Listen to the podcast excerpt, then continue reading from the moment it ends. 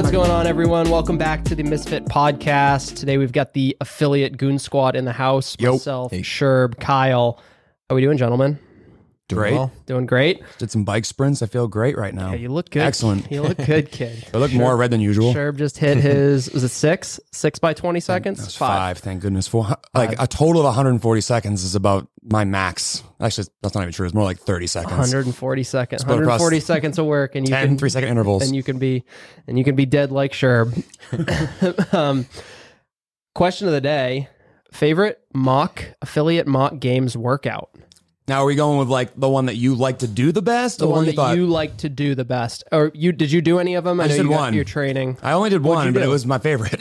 we're, Speed we're not- skill medley.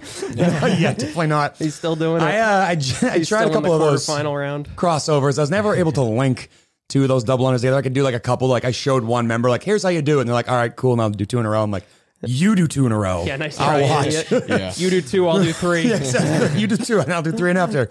Um, the only one I actually ended up doing for class um, on Fridays, I took class. So, and I am taking Fridays classes, kind of moving forward. Was the um, Jackie Pro? So the affiliate version gave us a little bit more leeway. Like, probably could have done the games version Did of you that. the affiliate pace? I think I. Asked I, I did, yeah, I did the affiliate pace, but if I, I think I could do the games version. It's a pretty fast 1K, but all I would have done if I had done that version is exactly what you saw all the games athletes did, but a lot longer, which is sit on their rower and go, "Fuck, that was hard."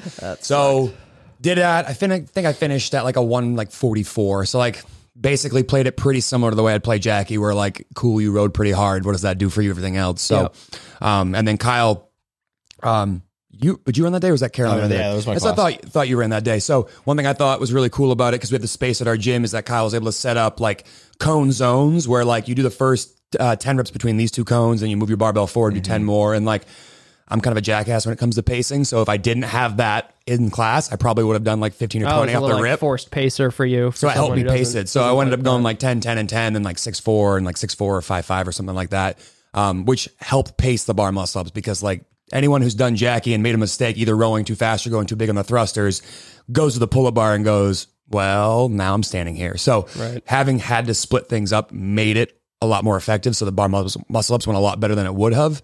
So I was pretty happy with how that went. I got to race Caroline, which was fun because like she was in class as well. And, and I was able Yeah. to stay somewhat near her, which is a win for me considering like she's the muscle hamster and can do like that type of workout till the cows come home. So that was fun. Um, so that was more of like a me doing it kind of thing. I really enjoyed the Elizabeth elevated. I thought the Yeah, you creative can't be fucking stealing workouts. I'm doing all of them. You can't do any of them. Elizabeth Elevated as the coach was the most fun because I think a lot of people, and I think I told you about this, what was really unique about that workout is that a lot of people have decent upper body strength and a movement like a handstand walk is inaccessible because they have to be upside down as well. Right. But they're strong enough to move their own body weight ambulating through their hands. They just can't get themselves upside down to hold that balance point. So I thought with the boxes elevated and letting athletes kind of walk across the box, it gave athletes an opportunity to do something that was unique and weird, which is kind of what the CrossFit Games is all about for a lot of the high level athletes. And sometimes that, is, that trickle down doesn't happen to the affiliates. So sometimes that's missing from like the games version of the, uh, the affiliate workouts game style. So I thought it was really fun to have the walking across the boxes element there because a lot of athletes had a win in a movement they'd never done before. And it was like a cool, you always talk about like how things translate from one thing to another. And sometimes you don't realize that until you do something new like that.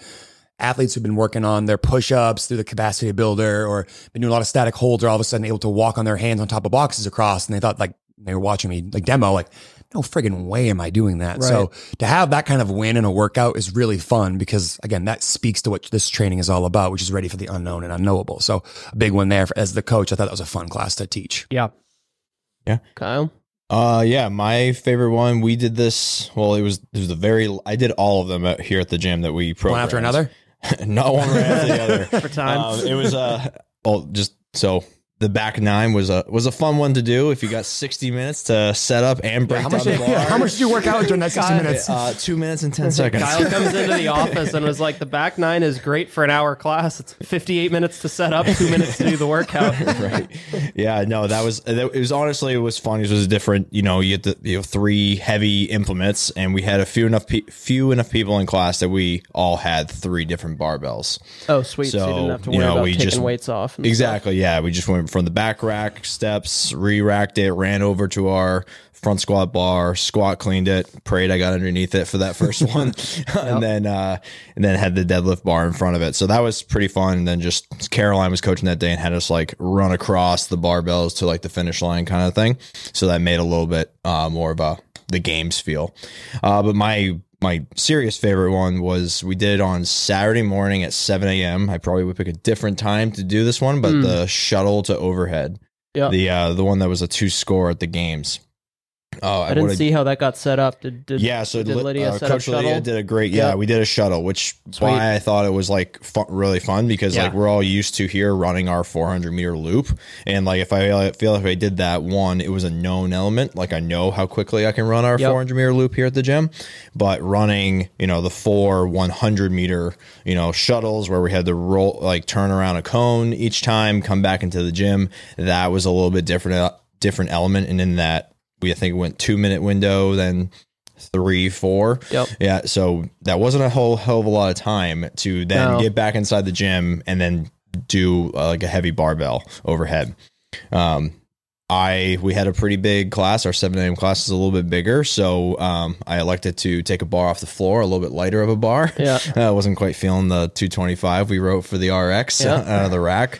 Um, so I went beefy. 155 and had uh, a games athlete who did the event at the games right next to me doing the exact same bar um, off the floor. So uh, that was Throw some extra clips on there, guy. Good race. uh, but anyway, no, it was good. I, I run back in, run pretty darn hard, especially in those 600 and then the 800. Uh, so, and then just put your hands on the bar and see how many times you can put it overhead. That was, you know, I got a lot more out of it, like conditioning wise, than I thought I was going to get in such a short time windows. Those running distances and the time windows really force a bit of forced intensity there. love when a workout makes the run count. Like I hate it for mm-hmm. myself. Like I don't enjoy a workout that running really matters. But like when you teach in the affiliate class and you have a workout where it's like, hey, like I don't care if you get to the barbell. If you jog, you're not getting there. So Right. here's your Right. incentive. Like I know you love the barbell. Right. You got to earn the right to get there, and it's fun when you have you know like either Jackie Pro where you have to go at a certain pace. You you know have that four minute penalty added to the end of your score, or you're forced to run or you don't get to use the barbell. Like I like those little like incentives for class because it pushes you to go harder than you would otherwise. yeah, absolutely. Um, I think, yeah, I think mine was Elizabeth doing Elizabeth Elevated. I thought it was just cool. It was just a different workout. Uh, the Capital was also pretty fun. Yeah. Was pretty fun to do. I think that was uh, unique, but uh, I don't want to belabor that one too much. But if you're, if you guys are listening, our affiliate, all all of our subscribers got to do mock games week, but we're also giving that away for free. So we took all of the the the games workouts uh, and affiliatized them. Not only that, we did we've got like an RX, intermediate, and beginner version of each because a lot of these, if you kind of gathered from our conversation, are a bit logistically demanding, um, and that's just kind of the nature of the games. But we try to uh, eliminate as much of the unnecessary logistics as possible without getting rid of like kind of the you know in Elizabeth the cool traverse thing like we came up with a way to to get athletes doing that and like you said Sherb every pretty a lot a lot of athletes even athletes that would I would qu- classify as like a scaled athlete were able to get some version of that in there based on the versions of the workouts that we wrote. So you guys can uh can get those get can get that download for free. It'll be on on our through the at Team Misfit Gyms Instagram um and on is it on teammisfit.com Ted? Can we teammisfit.com slash affiliate games week affiliate just teammisfit.com slash affiliate games um, but you can get that for free so if, even if you're not a follower download that maybe you see a workout that matches up with your gym's programming you want to slide it in there one day it's, it's a good time Yeah, you might have like that that fun class on the weekend that affords Yeah, the a logistics where it's a little bit a little bit quieter. Like Kyle said, like the you know running the back nine was super fun, but like if you had a class of fifteen people, it'd be pretty hard. But maybe you have a weekend class that gets lower attendance, and you're like, you know what? I know you all watch the CrossFit Games. Let's do our version of it. yeah we for and we, we for the bike to work event we told we, we laid out a, a three and a five mile bike loop for athletes if they wanted to even bring their road bikes in that was that was labor day for us so it was a Yeah, it was kind of an open raining. and, and and it was raining so it was an open gym sort of thing but um but yeah that was it was a great time um, okay, today we're going to be talking about phase two for affiliate programming, but we're also going to talk. Uh, we're going to try to talk about um, how to find wins in training. And again, this applies across the spectrum, whether you're an affi- a scaled affiliate athlete all the way up to an MFT follower. Um, being able to look at your training and either one, hopefully ahead of time, because I think a lot of this has to do with um, with kind of the preparation that goes into it and and thinking about what you're trying to get out of a training piece beforehand but there's also a bit of a debriefing element afterwards that is just like especially in the instance of wow that workout did not go the the way that I thought it would for better or worse. Um, there's a there's a debriefing element that's required but um, the first i think the first thing the first place we have to start with this as far as like finding those wins is is under is one defining what it means to wh- what a win is right? What is you know it's not necessarily just an objective i went faster or slower um, and then also understanding the difference between training and testing. And one thing that we do for all of our programs affiliate and individual is we have that test and retest week, um, which is equal parts to show kind of hold hold athletes attention almost like to keep you know if it's a if it's a 12 week training block people get bored. If there's no if there's if we never test or retest anything then athletes kind of are just like well am i making progress? Um, and so we kind of have those test and retest weeks in there for one the a little bit more of the objective metric of feedback like better better, worse. same worse um, but we can also as we'll get into figure out how to extract wins from different places within those workouts so what what do you got what what, what do we got where where are we at I think we should start probably with like delineating the difference between testing and training. That's probably the best place to Yep. start because you know each one of our phases, whether we're talking the affiliate level or MFT, Hatchet, Masters, whatever our you know track you follow along with us. You know, testing is a very deliberate thing where if it's reasonably possible for you to do so, you should try to do the workout exactly like it's written. Go ahead of time with the best possible strategy for you that's going to give you the best possible objective score. Like that's probably the easiest way for someone to understand that. Like your goal is to get the best possible score and whatever means you gets you there, that's what you want to use when we're, we're testing.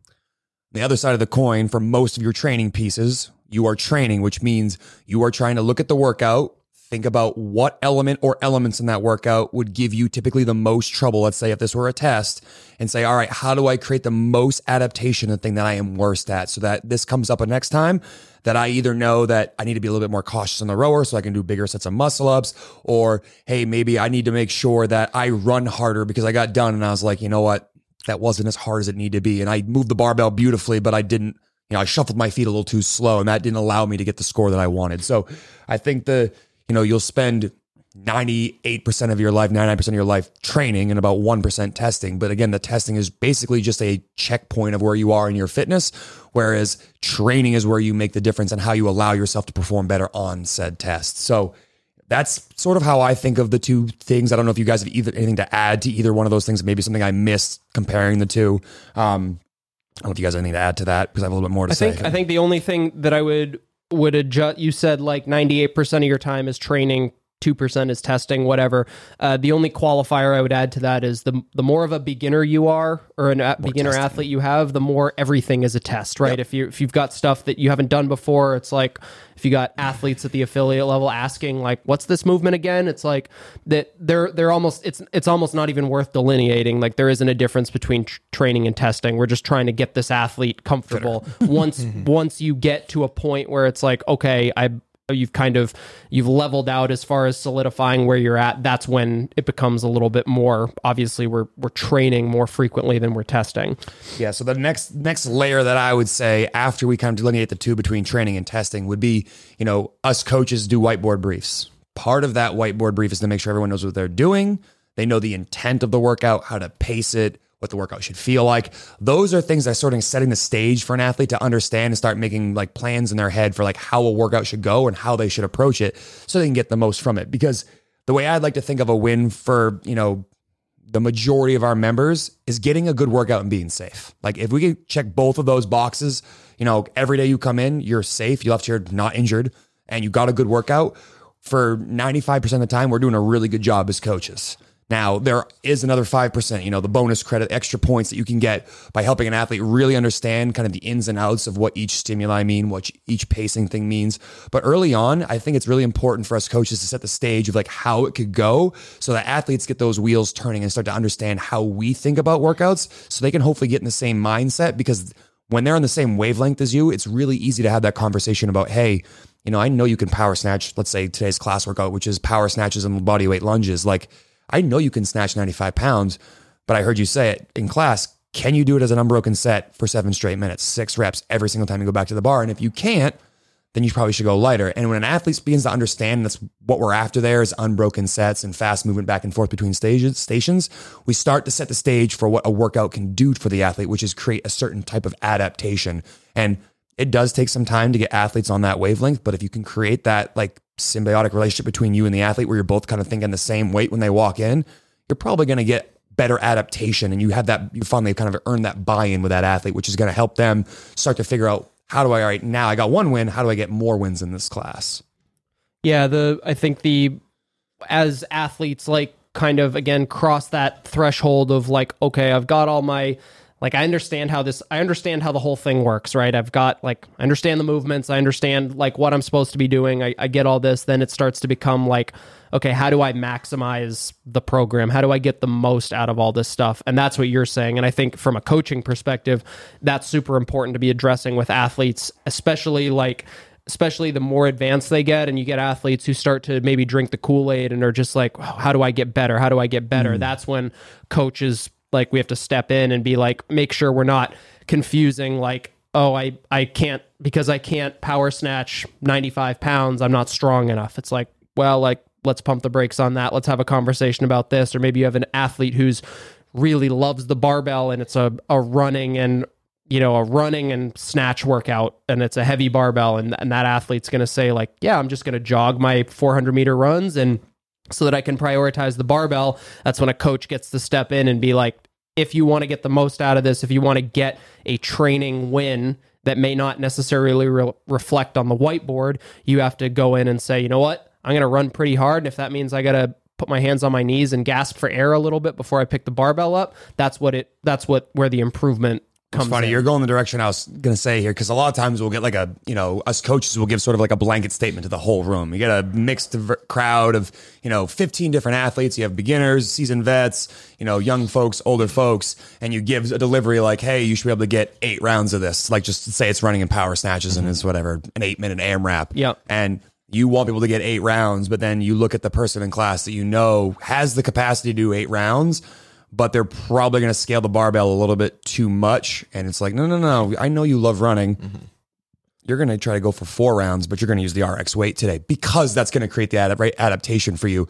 And that is something coaches have to basically earn the right to say with an athlete, having put enough eyes on that athlete, seen enough reps from that athlete to know what they like to gravitate towards and to make sure you're just kind of steering them in a direction that creates adaptation because we don't we will get an athlete fitter even if they highlight their strengths and kind of minimize their weaknesses over a long period of time. They athletes will get fitter, but most athletes will come back to you more upset about something they're bad at than excited about something they're good at. And when the open comes around, what typically gets highlighted? Things that get held, hold you back. I don't have the muscle ups, or I couldn't move the barbell, or I don't have the double under.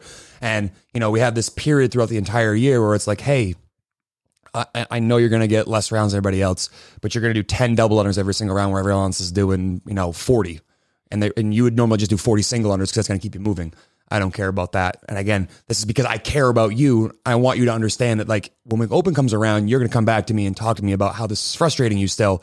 And I'm going to be like, well, we either addressed it six months ago when I made you do the 10 double unders in class, or we're in the same place we were last year where you were you know pushing back a bit. And now that's why you haven't developed that skill and why we're in the same conversation you know that felt like we had a year ago. It's like groundhog's day. So i think that early on you delivered this blanket statement of how a workout's supposed to go. And then the finer nuances of coaching is being able to go back to an athlete maybe ahead of the workout.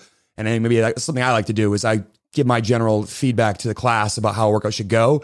And then as people are setting up their barbells and warming up movements i'm walking around and going 55, you think? Hmm? I think 65. Or I'm walking around, I'm like, all right, what pace you're going to hold in the rower?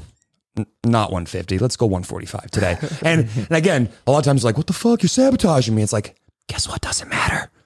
Who's the fittest person on September 2nd, 2001? It doesn't matter. What does matter is that you got better at something you're not good at today. And that means I'm going to force you to do something that's a little bit uncomfortable. But if you stick with me and you follow along with what I say and do your best effort, six months from now, you're going to be like, I remember when I used to be uh, laughable that I asked you to power snatch 95 pounds and now I'm doing it for touch and go sets of 10. Like, that's something that an athlete will truly appreciate and helps again build that rapport between you as the coach and them as the athlete that gets them on your side so that when you scale them or tell them to do something in class, it's like a, you know, without being total sergeant, like, sir, yes, sir. They're doing that because they understand that you have their best interest in mind. And that's that's a really good way to start building a tighter community because they trust you wholeheartedly to give them the best stimulus. All right, everyone, just a quick break from the show to talk about our singular show sponsor today, and that is teammisfit.com affiliate programming. Uh, our affiliate programming is the or rather is the affiliate programming side of the misfit athletics kind of programming hierarchy and we take the same kind of structure that we use for our individual programming and apply it down to the affiliate level. So what does that mean?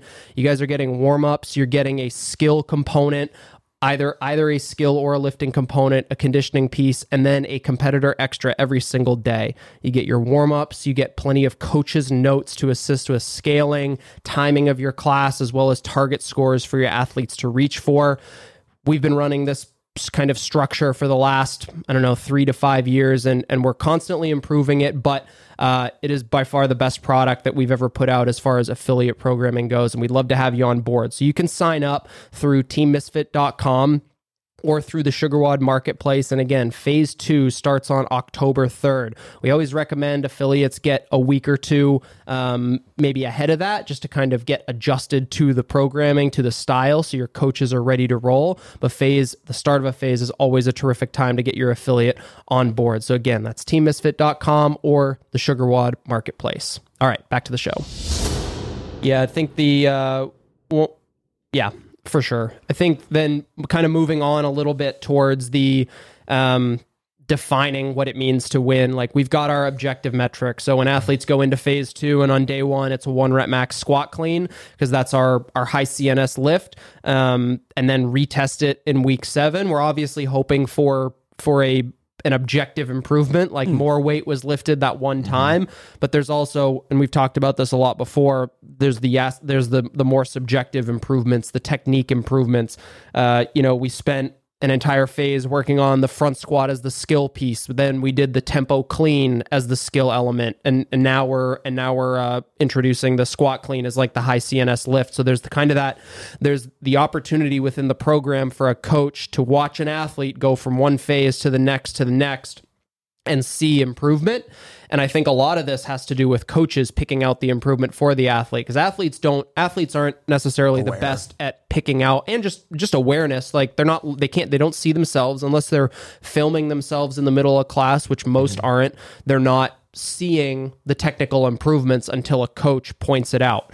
Um, and i think that's a that's an important point to make is like as a coach if you're watching an athlete over the course of you know some some of you've probably we've I've coached some of these athletes for like 5 years. I feel bad because I'm just like I don't know what else to say to you. Like I've I feel like I've said everything under the sun to you. Mm-hmm. Obviously we're still coaching them, but like, you know, you see an athlete over a really long period of time, if they're making that improvement, you got to point it out. Like one of the best things you can do if you want to encourage behavior is to tell tell somebody that what they just did was really good and to keep doing it. Yeah, and I, th- I think an easy way to for a lot of people out there who coach to understand this is we all have that athlete that is super consistent. They come to the gym four or five days a week. They won't miss one single day of your skill front squat, your tempo clean, or your high CNS lift. They'll go the entire phase and maybe they match their PR exactly again on retest week.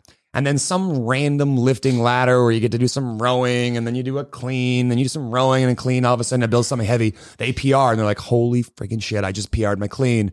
The phase was four months ago. How is this possible? And it's like, because during that last phase and the last whatever six months leading up to it, you were super deliberate about making sure your feet were in the right place. And that when you received the front squat and the clean, that you were upright with your torso and you've worked on faster elbows. So, you know, as coaches, it's really important that not only at the end of a class, but as you're watching an athlete move, you watch the rep, you give them associative feedback, and then you stay for another rep or two mm, and give very specific feedback. Good, better, or sorry, better, worse, or the same. If you aren't giving that kind of feedback, if you just say do this and you walk away, how do they know they're getting better? And again, that's not how you're going to create the behavior where they're like, all right, shit, maybe I should try to do one of these things because the coach tells me it's going better. And all of a sudden, these pulls and these front squats feel so much different than they used to. And that's because you gave them objective feedback and they heard from you afterwards that that went better, it was the same or worse. And that is how you start to create these wins because you're right. Sometimes you're going to go through an entire phase and I don't know, half the memberships doesn't PR and they're all a little bit frustrated. They spend all that time doing maybe a lift they don't necessarily like because some people don't like squat cleans, that they're their power clean everything in the rest of their life. And they're like, why did I do all this work if it doesn't pay off? And more often than not, I think that's an athlete that maybe didn't get the attention they needed to focus on things throughout the entire phase. And more often than not, had they got a little bit more feedback throughout the phase, they would be okay with the fact that, like, hey, I am improving on elements of the clean, even if my number at the end of the day isn't higher just yet because it will be in the, down the road. It's a big. I think there's there's a lot of responsibility on a coach to, like you said at the beginning, kind of at that whiteboard brief, to be setting the stage for an athlete. Like we we do that pretty often, especially if it's like a if there's a workout with a little bit of nuance or with a strategy that's involved. We will give athletes like, hey, if you are this type of athlete, this is kind of what you should be aiming for. If there's a machine, like this is the kind of pace you should be aiming to hold. Like you and I, we were just talking about Monday's workout, which Yeah. was the biking assault bike run interval. Bike run, run bike. Everyone's least switching favorite back and workout forth, of the which- week so far. which You're you welcome. said was everybody's everybody seemed to really enjoy it. I got a lot of nasty comments yesterday. I thought like rotten fruit was going to get thrown at me at the whiteboard yesterday. What was what was your did you have a specific strategy because you were talking to me you were like oh Andrew and I were racing and there was only a few second difference but the and I was like yeah 5% increase in effort on that kind of workout Right. is like a 100% increase in discomfort. Yes. No, one hundred percent. So for like for me, like just my perspective, when I did that workout, I knew that like the run, I could be pretty like I was pr- more comfortable with the run than the bike. But I so I knew that my five hundred meters on the bike, I could get there in forty five seconds, but I have to hold X wattage. Yep. So like my goal was every time I got on the bike was to stay above that wattage floor, and you know, and I was right around ninety seconds, no matter the order, bike work, bike then run or run then bike, Yep. and then I could push it a little bit more on the run because that's where I could make up a little bit more bang for my buck across the all the different intervals. right. Yeah, because you could have you could have done that workout. You could have sort of mailed in the bike a little bit more, maybe gone hundred watts less, but maybe that bought you ten extra seconds on a run. But you're already good at running, so mm-hmm. like you know, if I you know I was coaching that class, be like, hey Kyle, like it's not important to me that you can run a 115, 400. I know you have those like all day, every day. Your goal is try to hold a 400 watt assault bike for 1K over and over again, and you're gonna hate it. But guess what? I don't care if your your split isn't great, but if you hold 400 every single time, that is a win for you today because you know, don't take offense, but a smaller athlete holding the 400 uh, watt on the bike would not be easy for six intervals. Like that's a challenging, tra- yeah, a challenging, you know, f- pace to try to hold. So like as the coach, that's something I can set you up ahead of time and say, hey, you know what, 400 is your floor.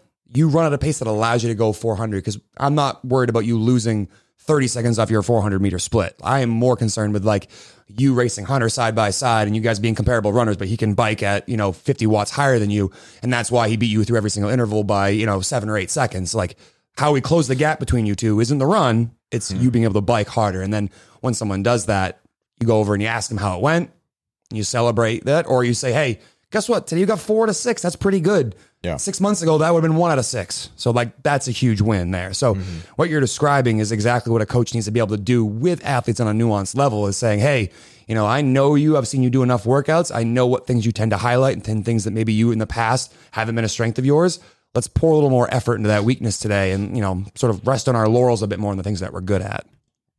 Yeah, I think, and then along with kind of the, so we've got obviously like the the load improvement. Maybe there's a pacing element where it's just like, hey, after the workout, an athlete can say, like Kyle can say, like, wow, oh, I was actually I was successful at that, and maybe that actually wasn't even as bad as I thought it was. It sounds like it was. It was pretty bad, It was pretty bad. Okay, so maybe it was like, okay, well that I mean that's useful too. It's like Mm-hmm. that's my line. That's how hard I can go for, and in a workout like that, it's really useful because it's basically like three minutes of continuous work, biking and running. Like you don't get more much more accessible than that. It's like okay, that is my that is how hard I can go for three straight minutes with and then two minutes of rest. How do I translate that to other conditioning pieces or other workouts, or it's just as simple as, oh, it turns out I know that I can hold this pace for this long, this many times. And that becomes valuable again next time that's in a workout. Maybe it shows up, maybe there's an open workout that has a, a movement specifically. Then there's some other stuff that like the the technical improvements, and this is part of the reason we have that the skill lift every phase where we're saying like, hey, I don't give a shit if that's an empty barbell for the next seven weeks. The skill lift is a the reason it's the skill lift is because it requires skill. It's not as much about how strong you are. It's about how you know and a lot of times it's an olympic lift. So when we start doing the the tempo pull squat snatch something similar that we did last year and because you know that if we're, we're going to do it for seven weeks in phase two and then in phase three athletes are going to get to do some snatch percentage work for the high cns lift. But we saw huge huge gains in snatch and my, myself included i had a lifetime pr in my snatch after those two phases of not snatching more than 135 for like seven weeks straight. And then my percentage work brought me you know brought me a, a lifetime pr but that's that's another that's a pretty that's an easier one to identify for an athlete like you really cleaned up your movement pattern and look what it did for you Yeah, the skill unlocks your strength there. And that's something I tell everybody here. You're not going to get better by increasing the load.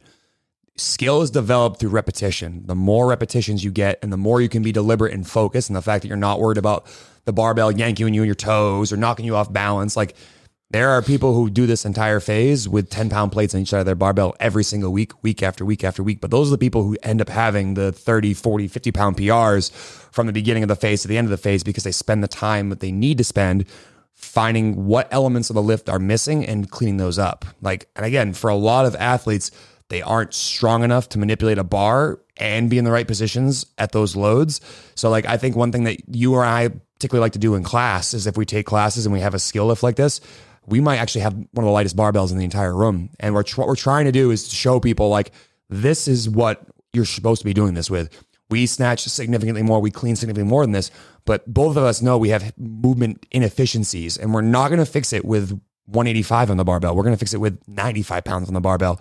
And the hope is when we take class as both coaches in the affiliate, but also athletes in the affiliate, that people take notice of the way we're trying to approach things. So they'll follow along so it doesn't become, you know, who can throw the ball the farthest kind of thing. It's like, it's not an ego thing. It's really about who can move the best.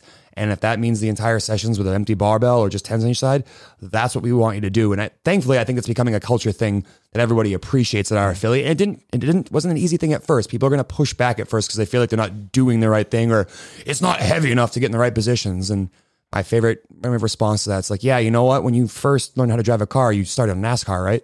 200 miles an hour? No. No, you didn't. You started with your grandma's jalopy and you're going at 15 miles an hour and you're worried about bumping into cones. Like when you start anything new, go to the slowest, safest iteration of it, for, which for most people's tempo, empty bar reps. And when you de- develop proficiency, then and only then do you sort of earn the right to then move on to heavier weights. Because otherwise, you're just going to build bad habits. And sometimes these habits take years to correct if you let them go on for long enough. So, you know, a lot of people who buy in and say, all right, I'll do this, aren't people who are, you know, two years later being like, man, I've been at the same squat clean PR for the last two years and it's really pissing me off that I'm not getting better. It's like, all right, well, last time there's a tempo phase or a skill based phase, how many days did you stay below 40%? Most of them be like zero. Well, we got your answer there. Let's make sure that the next one comes up. We spend more time sub 40% or whatever. I mean, not 40% is arbitrary, but we're staying at a percentage that allows us to move really well because that's what's going to create change.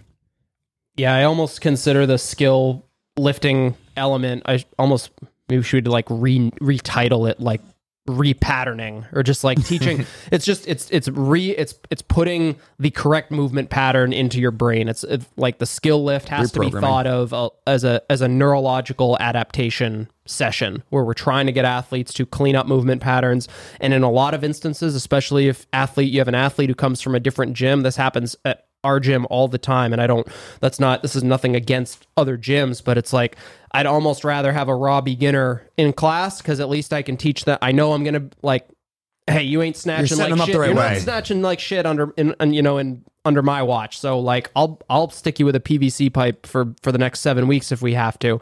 But a lot of times you get athletes who come from a different gym maybe they didn't get great coaching or they just weren't taught well and they've got some wonky patterns. And it's like hey like I know you've been snatching like this for the last four years. That's not a snatch. Like we gotta we gotta clean this up. If you want to work on this, it's got to be light. It's got to be, um, and that's and that's part of that subjective improvement, right? It's like was I able to get into that power position when I hit my new my one rep max, even if it's lighter than it was before? You know, am I am I consistently keeping my heels down as you know throughout the, the first and second pull, et cetera? a big part of this is too is, is hard for a lot of athletes to understand that every day at the CrossFit gym doesn't need to be a metabolic beatdown. And I think that there is an element of like how you feel at the end of a really hard metcon. Like everyone felt super fucked up on Monday because of the bike running mm-hmm. piece, and like they were like, "Damn, that was a good workout." I'm like, "Yeah, you're absolutely right." But think about what would happen if you did that continually, day after day after day for weeks. People would drag through the mud. They wouldn't come in. You'd have overuse or you did the equivalent with a barbell every Yeah. every day was like 70% plus of you know, snatch clean and jerk back squat deadlift and, and one of the elements out of people of CrossFit is practicing skills and drills. And most people equate that with like gymnastics. Like I got to work on my kipping pull up or my muscle up. And like those are awesome expressions of skills and drills. But like how often, for those of you that are frustrated about not having muscle ups or not having handstand walks, do you try to perfect your push up? Or do you grab a barbell and literally do 100 muscle cleans ahead of your very light tempo clean session? Like how much time do you spend doing those things? And what I'm, what I'm trying to get here is when you go and do that, you create neurological adaptation, which helps you be a more skilled athlete, which then is both easier on your central nervous system, but also allows you to train more consistently. Because again, if you train high CNS, something that beats you into the ground day after day after day, eventually all your investment of energy comes with diminished returns. Well, what would allow someone who likes to exercise a lot the opportunity to do so, but not the expense of being further beat down? Consider mixing in skills and drills into your programming. And that's one thing we try to do with Team Misfit is to make sure that there aren't, you know, just five straight days of just absolute just thrashings that, hmm. you know, a couple of days of thrashings, a couple of days of skills, a couple of days of, you know, maybe monostructural. So you're a little bit easier on the joints, a couple of days away from pulling the barbell with your shoulders. Like we think about these things because we understand like approximately what an athlete should have over the course of one single week, a training phase, or a training year. And if you are constantly just beating people down, you know, you're going to have a couple of people who really like that, but then athletes who are constantly getting hurt and not coming to the gym consistently. And that's one of our big goals with Team Misfit is to make sure that when an athlete comes to your gym, they're getting such a well-rounded program that if they wanted to train four or five days a week, they could do so smartly and not just be absolutely mutilated by the programming because any asshole can write a hard workout. Like literally any asshole can make a hard workout and just say, go really hard, go. yeah That is not good programming. That's not good coaching. So we try to take that element of what we think is, all right, anybody can write a hard workout to be like, all right, there are days they're going to be hard and you have to try really hard. But there also can be days where most of the day is spent refining a really light Olympic lift and then working on things like strict pull ups and push ups. And no one's going to leave that day being like, oh my God, that crushed me. But when things come up like, hey, do you want to do muscle ups? Oh, yeah, I can do muscle ups because I have the strength that I need. Or, hey, you want to see what you can do in this squat clean ladder? Yeah, I'm excited about it because I've been working on the skill of this movement. And that creates a better, uh, more tight knit community because athletes see that you're there for them and you understand that, like, if they just came to the gym every day and got beat down, they wouldn't be coming back as consistently. Yeah, the um, I think the another another element of that too is like you kind of alluded to it. Like, how often do you work on push-ups? It's like, well, we another win that we I think our coaches do a really good job of is like is movement PRs, and it's not necessarily like I got my first X, Y, or Z. It's I got wow, I've never done that many reps of this movement in a workout. I would say like you know, handstand push-ups are one of them. This in, phase two, you've got we've got pull-ups and bar muscle ups as part of our as as our two gymnastics focal focus movements for the phase. Um, and we pretty consistently are, you know, athletes are are just like, hey, I can do bar muscle ups. Let's say it's got it's a workout with 10 rounds of 3 bar muscle ups and some other movements whatever. So it's 30 total bar muscle ups and someone's like, "Well, I just got my first bar muscle up like 3 weeks ago and I I can turns out I can consistently do one like okay rep." And it's like should I just scale this to chest to bar pull ups? And some days it might be appropriate for that, and other days it might be like, no, let's do like let me ask you this. I'll ask somebody like if in 20 if 20 minutes from now you had completed 10 bar muscle ups in a workout under intensity would you be excited about it and they're just like fuck yeah it's like okay great so it's 10 rounds one bar muscle up every time and then it's like and then they do it and they finish the workout and they're just like i was just like hey great job. Like you got 10 rounds. What was your time? And you underline it for a pr and in parentheses it's like you know 10 bar, bar muscle muscle-ups, up yeah. vol- a volume pr or something like that. We mean, do per- that with I was, so I was just say Yeah. perfect example was Jackie Pro on Friday. Hmm. I had several people, you know, since it had a time cap of 15 minutes, like they had some bar muscle ups. We had, I mean, I can think of two different examples. Like we had one athlete in the morning, you know, really strong athlete. She can do one bar muscle up, maybe two linking. Yeah. This is Nicole. I think we Yeah. all know we're talking about. And I mean, she got 30 single bar muscle ups and finished. Well, it's funny. She was talking to me about cap. the workout Exactly, ahead of time. She's like, "How many bar muscle should I do?" I'm like, "What do you mean? 30 is the answer." She goes, "Yeah, but I'm not going to finish." I'm like, Hmm. "Think just real quick. You're a pretty good rower. You're pretty good thrusters. Let's say they both go really bad for you. Like like you have a really rough time at that. You're still going to have somewhere in the neighborhood of about six minutes to do bar muscle ups. Like six whole minutes to do bar muscle ups. Do you think you could do five a minute? She goes, "Well, when you put it like that, I think I could." And I'm like, Perfect. So you just said, take a swing, let's see what happens. And guess what? With three or five seconds left, the 30th bar muscle up happened, and she had never done a workout with that many in it. Right. And I had the same kind of thing later on the day with another athlete where I didn't know he hadn't done X, like, uh, what's it, 30 reps in a workout before. Um, but when he finished, he's like, well, I've never done that before. He finished like 14 minutes and got all 30 of his bar muscle ups, you know, completed in there. And I'm like, well, guess what? Next time there's a workout that's got 30 spread out. Well, hey, you've done it. Like, so Gonna be remember doing it that. again. Go and do it again. That's Yeah. important. That's a good point. Is to like pay it is to tell like athlete afterward, like, hey, like remember this. Like, don't mm-hmm. forget that. You can if you just said if you're telling me you just did that, like you got to write that down somewhere or put put a you know mental bookmark in your head that says like okay you know that's not to say that every time 30 bar muscle ups pops up in a workout that you're going to do it but mm-hmm. like at least you know at least you you've got something uh, a a metric to go off of Well, it's it's a little always easier to adjust from a known point than it is to to just kind of fire blindly Well, it's a little plug from our friends at SugarWOD too. The reason we use SugarWOD is to allow athletes the ability to track their workouts Right. so that when a movement comes up, they can go back into their app, tap on the movement, and be like, when's the last time I did this? What are my notes? Oh, look at this. I did 20 last time and this workout calls for 25. Well, that seems a reasonable jump from last time to this time. Let me try to see if I can get 25 in this workout, which again is a really important part here. Like you highlight for an athlete, like one of the things I like to say to an athlete is like, that's awesome. You did it for the first time. Make sure you record that so we mm-hmm. know this for next time. Like whether that's a barbell PR or like, you know, we did this skill speed medley in the games mock games week and You know, one of the things that has in there are those unbroken sets of jump rope, right? You had your 75 unbroken single unders, your double unders, your crossover.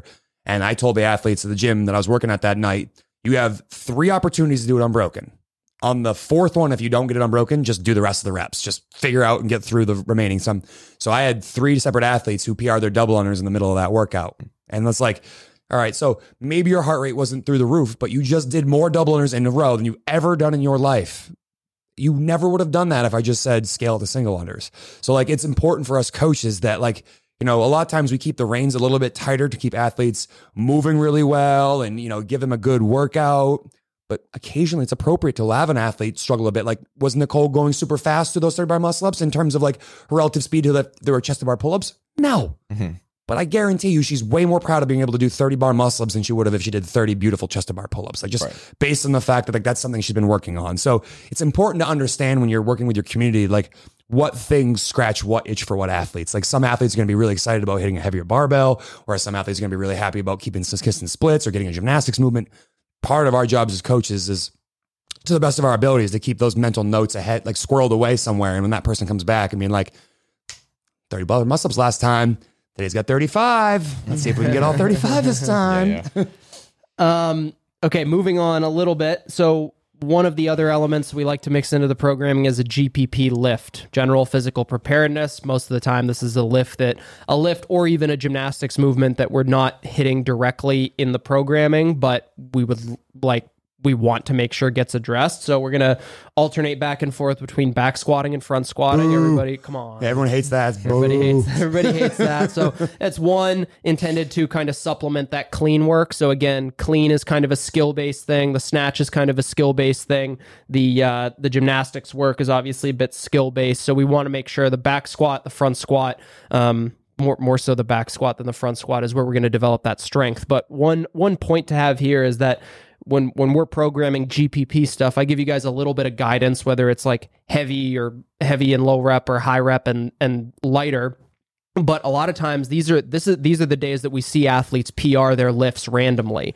Um, so and previously we would you know ask us five years ago if you could PR your back squat on a random Wednesday and someone would come across the gym with a with a PVC pipe and stab you with it. Um, and now it's a little bit more. It's like, hey, we understand some some days athletes got it, some days they don't, but we don't want to we don't want to hinder an athlete from going for that big lift if they've got it. So having that GPP lift mixed into the programming, and let's say it is like, okay, you've got a uh, is today the five four three two one or Uh, it- three? like it a ends with triple three. today, yeah, yeah, so yeah. the the competitor extra has a ends with a heavy triple back squat for today. Different different phase, but the idea remains the same. It's like, okay, if if today you're feeling good, go for a three rep max. And that is to one, because it's the GPP lift and we're okay with that for that specific category. I might might be a little bit more cautious if with the high CNS lift because we have a pretty deliberate progression that we're we're pushing for athletes. But when it's a G, the GPP lift, we're not necessarily structuring this you know this this linear progression for athletes. Rather we're just trying to maintain kind of some strength and familiarization with the movement. And i think that just goes to again thinking about ways to find wins. It's like on those days sometimes you got to let athletes you know ride the lightning so to mm. speak. You mm. you say that a lot in your classes like hey if it's feeling good today like today's the today's a good day to let her rip. That doesn't always apply but it does sometimes and when you give athletes that opportunity all of a sudden it's they you know things are moving fast and they're kind of like huh Well, the reverse of that too is that like some days someone comes in and done the whole tire phase, and they go to test day and they slept like shit and had a stressful mm-hmm. day at work, and they come in sure. and their batteries drain and they're just super deflated by the fact they didn't PR. And it's like, hey, don't forget about all these factors and just you know, just wait a little bit. I bet you surprise yourself when it happens randomly in a Metcon one day and you add five more pounds to a barbell you ever hit. Like this happens all the time when you have someone who can basically PR on demand, like the end of every single phase. It's like congratulations, you're like still beginner slash intermediate. When Yeah. it starts to be further and farther between. It's like, congratulations, you have earned your stripes. You come here consistently enough that you're not going to PR at the same time. And that feels like the opposite of a win, but it's like, hey, all that means is a testament to your commitment in terms of how often you come here. And, you know, you will get there again if you keep focusing and being deliberate. Just know that as you graduate from beginner and intermediate towards more of a seasoned vet, like that's where we have to find more of those objective wins. So we're talking about, you know, barbells placed better on the front rack or your feet were in a more optimal position to make sure your knees drove out in the bottom of a front squat. Like those are the wins we have to go around and tell those athletes as they get more advanced because they're going to be looking for things that are a bit more subjective as opposed to, you know, is this bar clearly heavier or is my time clearly faster? right um okay last point here and you actually just kind of alluded to it is just like oh it's i somehow pr'd my lift in a metcon. Yeah we like to lift in metcon sometimes too. So one of the other things that we're going to focus on some weeks we'll have some lifting within a workout which is will look like some percentage based stuff inside of a metcon. So breathing hard and then doing some split jerks or push jerks or to this fa- phase two will be shoulder to overhead. But um another great point of feedback for an athlete. How often have you guys seen in a metcon hey it's a 20 minute amrap row 300 meters one split jerk. Every round add 10 pounds to the barbell until until you fail or until it's too heavy. And athlete how many pr and how many prs do you see? It's like it's like and then people are just Handful like why the fuck did that happen?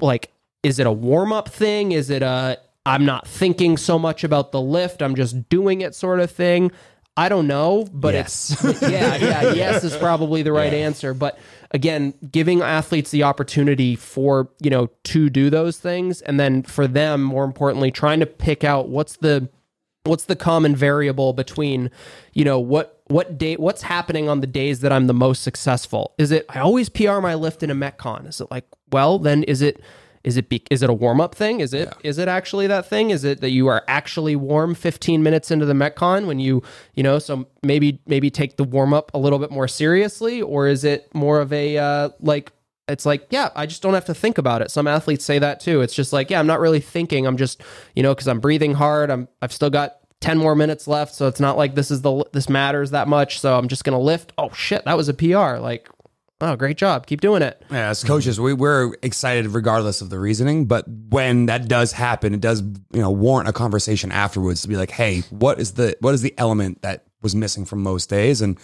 you know, then trying to rever- reverse engineer that when it comes time to do it. Like you know, when we have our highest CNS squat clean for class, like. You best believe before we start the percentage, like the build up for it, that we're getting sweaty for 15 to 20 minutes. And people are like, holy hell, I thought we were lifting weights today. Why am I breathing so damn heavy and dripping sweat? And it's like jokes on you. You don't you think there's no metcon in class? Well, everyone will be fucking pissed at me because they'll come to my like deadlift day and it's like before the deadlift workout, we're doing a 15 minute AMRAP of like Russian kettlebell swings and Assault bike and handstand holds and like six other things. And they're like, Sherb "The fuck?" loves to haze the Monday morning evening classes before a lifting day. It's so It's like, great. hey, like you want to lift heavy, right? You want to feel good doing it, right? And they're all like, yeah. I'm like, well, I got something for you. Just wait. and we'll do it. And then most times, you know, yes, the athletes are like, fuck, you caused me to have one less pound on my barbell this week than I would have had. But most people appreciate the fact that they were good and sweaty and that like all of their reps felt good because their body was actually alert and ready to do the, you know, the work ahead of them. That's all right. Extra cardio is good for him. Yeah, I agree. Gentlemen, I think we I think we hit everything. Anything uh, last last minute thoughts? Anything Last to minute add? thoughts. I mean, Final thoughts? I guess we said it like 800 times, things. but I definitely think it war- warrants saying again, like being, if you're looking to be the highest level coach you can be, you have to really know and hopefully love your members to the point that you care enough about what they're doing in the gym that you are aware of things like this happening. Like, of course, there's gonna be people who PR in the corner because they don't want coach watching and that like gives them anxiety. So they're like off in the corner doing their own thing. But like, try to go out of your way to make sure that if someone does something for new for the first time, that you celebrate that, and maybe even bring them in front of the maybe not in front of the class, but maybe you yell it out in front of the class and say, "Hey, guess who just PR'd their squat clean, or guess who just did their second bar muscle up ever?" And then you know, yeah, there might be a little bit of like, "Oh, why did you know highlight me?" But at the end of the day, that's going to build up their self esteem, which is only going to make them want to come back to the gym and tell their friends about your gym and why that place is so special to them. And then not only does that make your gym a tighter community, but it actually helps your business grow because when someone feels celebrated and you know appreciated, they're going to want to tell other people about it. So while it seems like it might be a little extra work on the coaching side, it typically goes a long ways towards paying it forward and growing your community so you can help more people in this, you know, this awesome career we have. I guess the the thing that kept pumping into my mind when we were talking about like the skill repetition and just doing things slowly and over and over again so we can get better at the the skill before we lift heavy was I mean I before coaching came from the you know special education realm as a teacher and you know that's how humans learn is is you know we call it scaffolding in like the educational psychology field like you're building up like or the building blocks if you think about that there's a reason why we're slowing it down. We're keeping the bar empty, slowly adding a little bit of weight once hmm. we, you know, start to really build those neurological components in our head before we can actually, you know, put on a heavy weight and move the move the bar. So just reminding people that well, that's just how your brain works. That's how like humans work and how Yeah. we learn. So just bringing it back to that a little bit. You got some people that are, you know, balking at slowing down. Yeah. No, I think um, yeah, my final thought I think is for for you coaches listening, one one thing that we didn't really hit on so it works for my final thought is to is to take classes. Like we talk about that a lot. You do a really good job of this Kyle is like is a lot of times you will take a class earlier in the day and then when you're coaching class like as part of the whiteboard brief it's like, "Hey, this is what I did like after doing this workout this is what I experienced and this is how I would I recommend strategizing. I think you as a coach you can one build a lot of credibility because you're doing the same workouts. Like we could do an entire podcast on that. But it also just gives kind of the like okay, Kyle again, Kyle's somebody who's good at running, so he could say he could communicate to athletes like, "Hey, I'm I'm a better I'm a better runner than I am a biker, so my focus was on the bike, and I can and I want you to do the same thing. Sure, you did that the other week with the snatches. It was running dumbbell step ups and and snatches where you could do any version of snatch. You could do a power snatch, squat snatch, touch and go singles, whatever, but you were like the only qualifier is that you have to do the one that you like least.